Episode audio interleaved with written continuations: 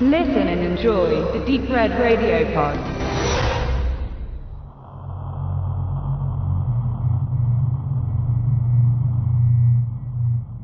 Ach du Scheiße. Das denke ich wird in nächster Zeit öfter am, zum Beginn eines Interviews stehen bei euch äh, beiden. Bei mir sitzen hier im Rahmen des äh, neunten Hardline Filmfestivals äh, Lukas Rinker und Tonio Kellner.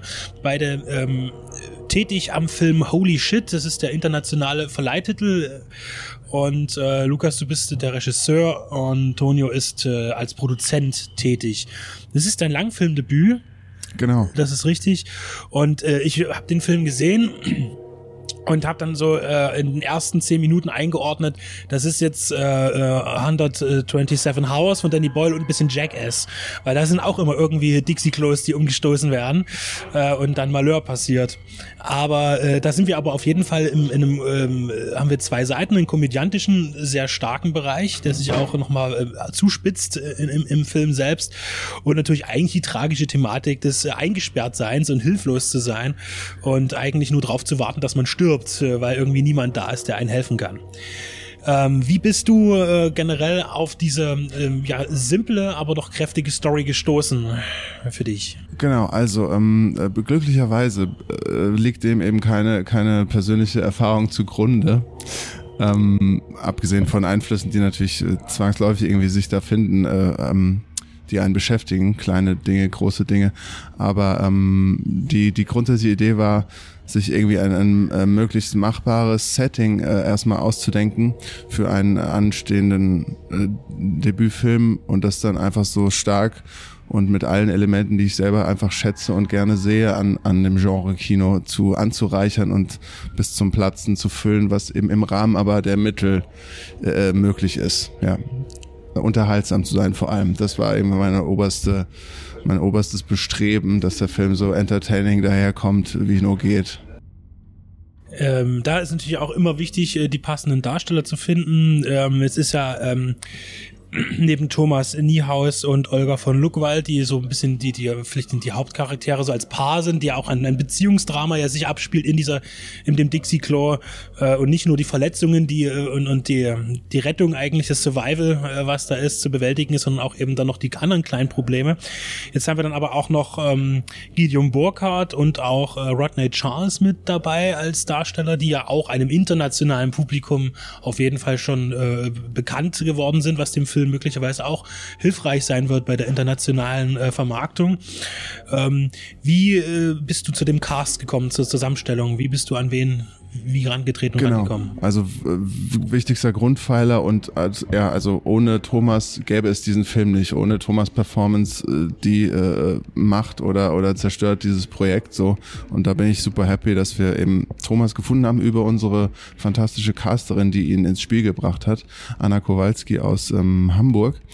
Und ähm, dann, wie, wie es weiterging, also Thomas hat dann irgendwann Olga uns äh, an die Hand gegeben und äh, da hat es auch bis zur letzten Minute irgendwie, war es ein bisschen wackelig, ob sie es schafft, zwischen lauter Fernsehprojekten äh, diesen Termin freizumachen. Bei Gedeon, von, von dem ich schon lange ein riesiger Fan, spätestens seit Kommissar Rex Cobra 11, äh, feiere ich diesen Herrn. Ähm, da habe ich mir einfach größte Mühe mit, mit einem netten Anschreiben gegeben und, und äh, glücklicherweise hat ihm das Buch äh, gut gefallen, so dass das ja äh, auch schnell zum Handschlag da kam. Und Rodney, der ja, glaube ich, primär am, am Modeln ist, vor allem äh, UK etc., da hatte dann wiederum Tonio äh, die Connection schon längerfristig, so dass das auch äh, schnell äh, erfreulicherweise geklappt hat, den zu casten.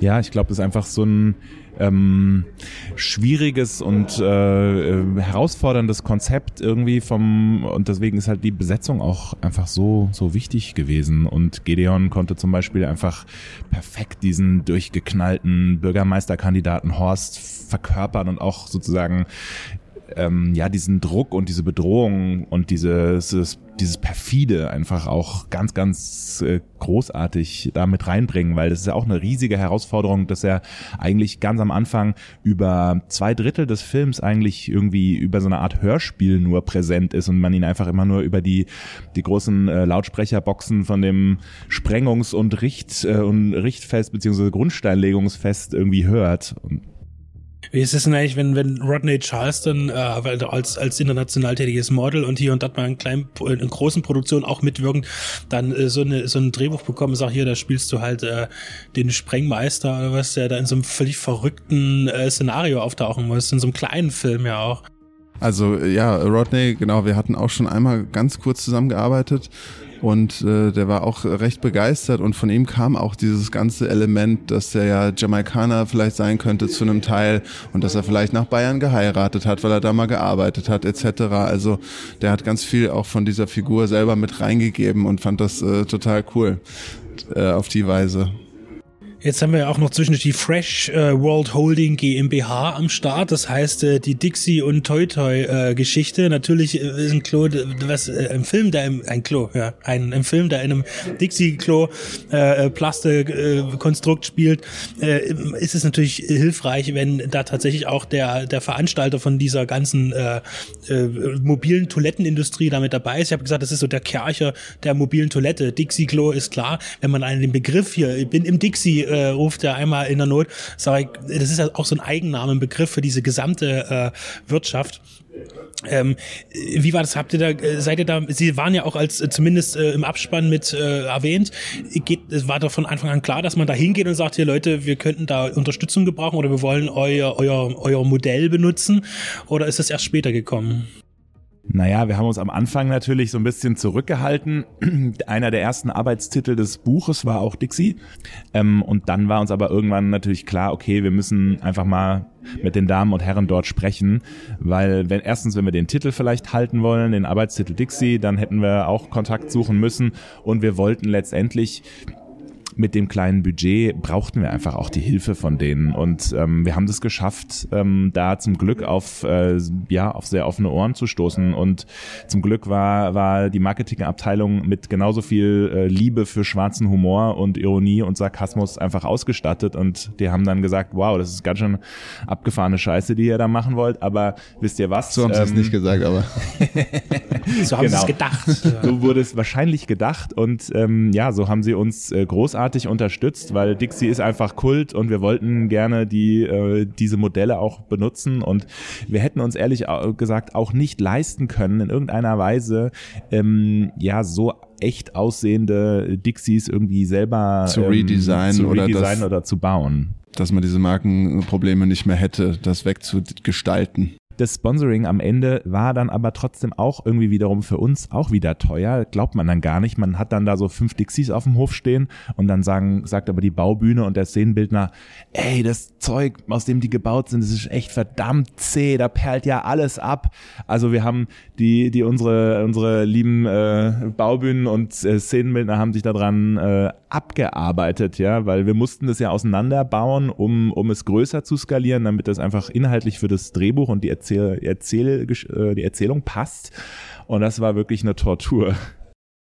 Ja, das wäre nämlich auch gewesen die Frage, was es gibt ja bestimmt auch verschiedene Modelle dann. Da guckt man dann, welches passt am, am besten. Habt ihr da eine, eine Toilettenrundschau gemacht? Ich habe den Lukas irgendwann gefragt, als es irgendwie diese riesigen teuren Umbaukosten gab an diesen gesponserten Dixies. Lukas, warum hast du es denn nicht?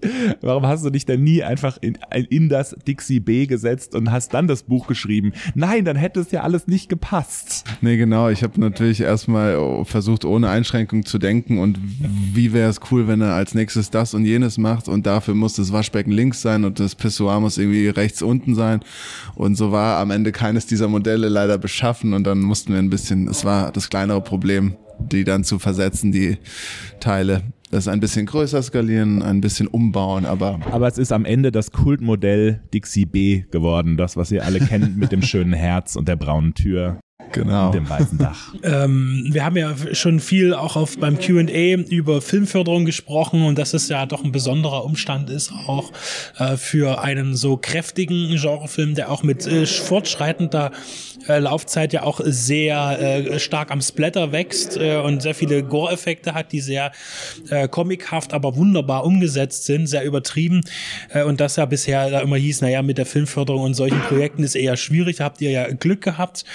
Ähm, ihr werdet da noch sehr viel drüber erzählen müssen. Wir haben die Weltpremiere äh, erlebt von Holy Shit und deshalb äh, dürfen wir aber als erstes Interview äh, nach der Weltpremiere noch einmal kurz darauf eingehen. Ähm, Und das wird äh, wahrscheinlich auch deine Aufgabe als Produzent eher gewesen sein, dann natürlich äh, sich reinzufitzen und dort ähm, noch möglichst Förderung rauszukriegen. War der Weg äh, einfach oder doch tatsächlich eher beschwerlich gewesen? Mit Ach du Scheiße war der Weg ähm, tatsächlich relativ einfach und es ging auch relativ schnell. Also es ist von den Projekten, die wir bei Neopol Film produziert haben bisher, war es wirklich das Projekt, was am schnellsten von der ersten Idee bis zum ersten Drehtag bis zur Fertigstellung durchgelaufen ist. Ähm, das hat uns selber auch erstaunt, aber auf eine andere Weise hatte das Projekt durch den Lukas und seine grandiose Idee von Anfang an so viel Power und hatte einfach so eine, so eine krasse Traktion aus sich selbst heraus, dass es einfach alle gegruselt hat, aber alle haben sich auch gefragt, ja, verdammt, äh, dieses Experiment, das wollen wir echt mal eingehen, weil wenn das gut wird, dann wird das irgendwie, könnte das Spaß machen. Und das Buch, was der Lukas schon geschrieben hatte, ganz am Anfang in der ersten Fassung, konnten wir verwenden für die Finanzierungsphase und das hat einfach auch alle Partner sehr schnell überzeugt. Natürlich ist es ein Projekt, was in dem Fördergremium bestimmt polarisiert hat und was bestimmt ähm, auch äh, auf der kontrovers diskutiert wurde und auch auf der Kippe stand. Aber es ist gefördert worden, weil ich glaube nicht einfach so, weil es einfach nur ein Genrefilm ist und weil die Hessenfilm jetzt auf einmal Genrefilme mag, sondern weil es einfach ein gutes Buch ist. Es ist auch ja nicht einfach nur ein Splatterfest, sondern es ist ja auch eine Ode an die Gier und an die Korruption ähm, und ähm, ja. An die Liebe, an die Liebe. Und genau und Lukas hat es einfach von Anfang an ähm, klar gemacht, dass das äh, diese exaltierte Tonalität hat. Und ich glaube, dadurch war von Anfang an klar, hier ist ein junger Regisseur am Start, der eine, eine ziemlich einzigartige Stimme und auch einen ziemlich einzigartigen Ansatz hier gefunden hat. Und das findet dann auch äh, Zuspruch. Und so, so konnten wir es ähm, präsentieren. Und so, so konnten wir zum Glück dann das Gremium überzeugen bei der Hessen Film. Wir sind darüber natürlich sehr dankbar. Es war trotzdem nicht leicht. Man muss auch sagen, irgendwie das Budget ist, auch wenn es, wenn man es sozusagen privat hätte, wäre es sehr, sehr viel Geld. Aber um einen Film zu machen, war es ähm, immer noch eine große Herausforderung und wir sind dem ganzen fantastischen Team sehr dankbar, dass sie sich sozusagen auch zu diesen Debütfilmen, auf diese Debütfilmkonditionen eingelassen haben und wir hatten auch in der Vorbereitungsphase große Krisengespräche, weil sozusagen die große Begeisterung über das Projekt in allen Abteilungen einfach dazu geführt hat, dass alle ständig größer gedacht haben, wir auch, ja. Und wir haben dann einfach aber irgendwann immer unsere Kostenstände antizipiert und gesagt, okay, wenn wir das jetzt hier so weitermachen, dann haben wir am Ende des Tages 100.000 Euro Schulden und das wollten wir natürlich nicht haben und konnten dann zum Glück mit allen einfach auch einen guten Ansatz finden. Dixie und äh, der Konkurrent, äh, damals noch Toy Toy, haben sich ja irgendwann fusioniert. Vielleicht liegt es auch daran, dass Toy Toy ja in Hessen gegründet wurde, 1983. Vielleicht gab es da ja auch noch Hast du gut recherchiert. Äh, eine Verbindung wow. familiär, wer weiß. Es ist jedenfalls ein Milliardengeschäft. Also wir hätten uns oh, fast wow, auch ja. noch ein bisschen mehr Support gewünscht, als wir irgendwann mal jetzt festgestellt haben, dass der ganze Konzern wieder verkauft wird an den nächsten Equity Fund für irgendwie Milliarden drin. Ja, ich meine, das Abführen ist. Abführen tut man ja irgendwie immer. Das ist äh, auch draußen. So ist es. Ja. Ist ja, ist ja auch ein, eine einzige 90-minütige Feier des Dixies. Also das ist ja der zweite Hauptdarsteller so. Das ist ein super Festivalfilm, eigentlich auch für Musikfestivals. Eigentlich müsste das der da ist auch unsere Idee jetzt für die, für die, für die Kinotour, dass wir sozusagen begleitend, ähm, bevor wir dann im Herbst, ähm, Mitte September in die Kinos starten, dass wir mit dem ein oder anderen Musikfestival, was jetzt über den Sommer schon läuft, dass wir da auch schon das ein oder andere Screening hinbekommen. Weil es ja, wie du sagst, ja, jeder, jeder ähm, Musikfan oder jeder, der schon mal auf einem Musikfestival war, hat auch bestimmt die ein oder andere schöne Geschichte von einem Dixie irgendwie. Hoffentlich nicht Hause diese. gebracht. Hoffentlich nicht diese, aber die ist so einzigartig. ähm, der im Gedanken mit äh, Frank sprechende Klodeckel äh, der damit existiert. Frankie. Äh, genau, ist der eigentlich äh, irgendwie eine Hommage an Cast Away und den äh, Volleyball Wilson? Äh, Sicherlich auch, der hat äh, derlei Einflüsse äh, erfahren und ähm, ja, wir brauchten irgendwann natürlich äh, irgendwann brauchte man noch mal einfach jemand zum Sprechen für Frank und wer war da naheliegender als der schon im Design von dem Dixie angelegte Smiley, der im Deckel einen anlacht, wenn man zum ersten Mal da reinkommt. Also das war dann die spontane Nachidee zum Drehbuch, äh, weil diese Möglichkeit bestand. Absolut, ja. ja. Das hat sie sich einfach schon angeboten in eben in dieser Bauvariante. Die haben noch diesen dieses Lachgesicht drinne. Ich glaube, alle anderen haben es mittlerweile raus rausretuschiert bekommen, aber da gab's ihn noch. Äh, der Film ist ja nun von, von Hessen gefördert worden, ist aber eher im bayerischen, ähm, ja vor allem Sprachraum eben verortet und natürlich auch als Geschichte.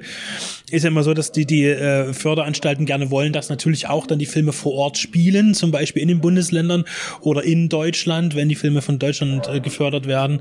Ähm, ist das irgendwann ein, ein, Problem gewesen oder war das äh, primär egal? Weil ich weiß, der Film wurde in Hessen gedreht, aber handelt ja nicht dort. Ja, also finanziell haben wir die Region benötigten und notwendigen Regionaleffekte auf jeden Fall äh, abgebildet, aber ähm, es gibt bestimmt auch den einen oder anderen größenwahnsinnigen Bürgermeisterkandidaten in Hessen. Da erinnere ich mich auch an den schönen Dokumentarfilm von äh, Klaus Stern, ähm, Hennas Traum über einen äh, nordhessischen Bürgermeister, der ein großes Schwimmbad bauen möchte mit chinesischen Investoren. Sehr zu empfehlen. Aber ähm, wir haben es uns nicht vorstellen können, dass wir irgendwie einen Bürgermeister mit hessischem Akzent irgendwie über 90 Minuten haben. Der, Oder Lukas? Der Wunsch wurde äh, ja geäußert von der von der Förderung, dass es vielleicht doch gerne in einem korrupten hessischen Milieu sich ab, abspielt. Aber ähm, das wäre für Gideon Burkhardt sicherlich schwierig geworden. Ja. Das hätte er nicht spielen wollen und können. Und vor allem ähm, ähm, ist das ja, hat glaube ich, wenn man äh, von außen auf Deutschland irgendwie schaut und die Klischees oder, oder wie die, wie die, wie eine deutsche Klischeefigur aussieht, dann ist es was weiß ich, vom US-Publikum meistens der Nazi oder der Bayer und, und dass wir auch allein wegen so einem internationalen Appeal und weil ich einfach total liebe, wie das klingt und was für Redewendungen da existieren, ohne jetzt irgendeine persönliche Verbindung zu haben, musste es einfach weiß-blau, wie das Dixie auch sein. Und ja, so sind wir da gelandet. Äh, möchte noch ähm, zum Ende hingehend ähm, noch mal kurz über die die starken Gore-Effekte sprechen. Die sind, äh, wir, wir hatten es ja schon auch im Q&A. Wir wissen ja jetzt schon mehr, als äh, wir hier im Interview gesprochen haben, dass ja auch dort sehr viel mit den Prothesen und dass es da auch verschiedene Arme gab, also wo dann eben diese Metallstange durchgerammt ist den ganzen Film über eigentlich, äh, aber auch natürlich ähm, andere äh, äh, Gore-Effekte draußen, wenn dann mit, mit, mit großen Pressluftwerkzeugen äh, Arme oder Körperteile malträtiert werden. Oder auch Gideon Burkhardt ähm, eine gewisse Veränderung seiner Körperlichkeit erfahren muss im Film.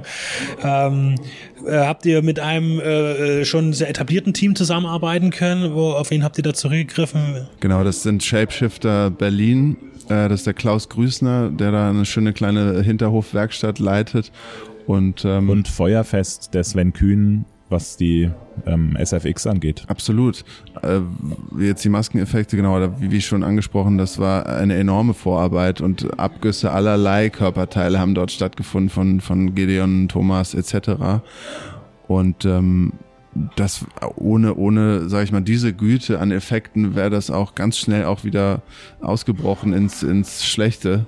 Und ich bin sehr froh, dass zum Beispiel diese, diese Close-ups von der Wunde, die ja 90 Minuten sehr präsent ist, dass die doch standhalten und man die, wenn man sich natürlich darauf einlassen muss, der wäre schon längst verblutet, aber ich arbeite im medizinischen Bereich und da ist es grausam gewesen zu sehen, wie er sich da selbst versorgt hat. Aber ja. gut, das ist, das ist gut. Äh, ja, und vor allen Dingen natürlich immer das Riesige, das hast du dann, äh, Tobe, er sitzt mit hier ähm, gesagt, dieses die permanente Infektion, was da alles auf die Wunde drauffällt innerhalb dieses Dixie-Klos. Das ist der Super-GAU. Also wenn das nicht amputiert wird, spätestens da schon, ist es irre. Wir werden es im zweiten Teil dann ja. sehen, wenn der Robo-Arm am Start ist. Oh ja, das ist gut. Aber das Robo war, Dixie dann. Das war eigentlich wirklich, das war das Glück genau dieser Zeit, dass wir diesen kleinen Film am Start hatten mit diesem, mit viel zu wenig Geld. Aber wir waren mit einer der Filme, die ähm, sozusagen noch aus dem Lockdown kommt, sozusagen sich wieder getraut haben zu drehen, ähm, was wir einfach gut machen konnten, dadurch, dass wir diese konzentrierte, kontro gut kontrollierbare Studiosituation hatten. Und dann hatten wir diese Perle von, von Drehbuch und da, dafür konnten wir einfach ganz, ganz, ganz tolle, ähm, auch normalerweise nicht auf solchen Low-Budget-Produktionen arbeitende Menschen dann dafür gewinnen die genau nur deswegen Zeit hatten, weil ihre anderen Riesenprojekte gerade gecancelt, verschoben, was weiß ich. Also es war ein Zusammenspiel von ganz viel Glück und äh, Spaß an der Sache, dass das so klappen konnte, wie es, äh, wie es geklappt hat. Ich weiß, man soll nicht fragen nach zukünftigen Projekten. Ich frage trotzdem, Laserpup. Laserpop, ja, das ist das, das äh, große Ziel nach wie vor. Also ich bin, äh, das ist das Herzensprojekt. Ja, Laserpop ist mein Abschlussfilm, äh, Fake-Trailer gewesen an der Hochschule, wo äh, 50, 60 Kommilitonen anderthalb Jahre mit mir dran gearbeitet haben und allein deswegen und auch weil ich so sehr daran nach wie vor glaube, wäre es geil, den irgendwann zu sehen. Aber der noch mal viel mehr braucht ein, ein riesiges Mut-Commitment und auch, auch ein bisschen mehr Geld, einfach, dass man den nicht nur aus Pappmaché und in engsten, dunklen Einstellungen irgendwie machen kann. Aber ich würde mich sehr freuen und wir arbeiten zusammen darauf hin. Mit der katholischen Kirche. Absolut, gemeinsam. ja. Ich habe den Trailer an die Presseabteilung damals geschickt, aber ich habe bis heute keine Antwort bekommen. Der wurde zum Exorzist und zum Leben des Brian geschoben. So. ja, wahrscheinlich. Jetzt waren ja deine Eltern bei der Weltpremiere auch mit dabei. Die Frage kam ja auch schon. Ähm, ist nicht, stellt sich natürlich die Frage. Ähm, ich nehme an, da, dass da, wenn sie auch hier da sind, eine Unterstützung äh, für deine Tätigkeit da existiert. Und es ist ja natürlich ein sehr, sehr stark orientierter Genrefilm. Ich weiß nicht, inwieweit deine Eltern damit schon in Kontakt sind, persönlich und sich gerne mal einen Gore-Film angucken oder. Ich glaube, ich glaube weniger das, aber sie sind natürlich durch mein Studium und das auch schon immer wiederkehrende Element, sei es, äh, sei es des Splatters oder der schwarzen Satire, äh, schon wissen schon, was sie erwarten würde und was ich auch ausschließlich mache. Also das ist keine Überraschung, wie das jetzt daherkam, glaube ich. Und Sie haben ja auch sofort Ihre Zustimmung gegeben, als die Frage ins Publikum kam, kam Ja. ein eindeutiges Ja, ob es Ihnen gefallen hätte. Ja. Jetzt ist, ist der Startpunkt jetzt hier eigentlich auf dem Hardline Film Festival. Ich nehme an, es werden noch andere Festivals folgen, möglicherweise. Auf jeden Fall wurde ja schon im September wird mit einem Kinostart äh, gerechnet, gehandelt. Ähm, ich wünsche euch da unfassbar viel, viel Erfolg. Ähm, vor allen Dingen auch mit Hinsicht auf äh, weitere Projekte, dass dann eben auch der, der Markt vielleicht auch wieder ein bisschen freier wird für äh, so Filme, gerade mit der bayerischen Thematik. Man kommt nicht umher, irgendwie bei dem Film auch an das zu denken, was das momentan das deutsche Fernsehen, der macht viel mit, mit Lokalkolorit und so, diese Krimis mit, mit, äh, auch mit bayerischen Anstrich, mit äh, komödiantischen Elementen. Ähm, das äh, meine ich jetzt nicht, dass das irgendwie äh, dahin zielen ge gemacht wurde, der Film, aber es, es, es gefällt dem Land irgendwie und ich hoffe, dass der Film dementsprechend auch gefallen findet. Vielleicht nicht bei der Generation äh, 60 plus, aber äh, möglicherweise darunter und dass da wirklich äh, genügend Resonanz kommt und auch vielleicht ein, finanziell äh, dann eben sich Türen öffnen, um zum Beispiel Laserpop und andere Sachen zu verwirklichen. Äh, wir bedanken uns ganz herzlich äh, für dieses Interview, für die Zeit und für das Treffen hier in Regensburg Ja, danke euch. Sehr, sehr gerne, immer wieder. und alles Gute, viel Erfolg und bis zum nächsten Festivaltreffen. Bis Macht's bald. gut. Viel Macht's Spaß gut. euch. Ciao.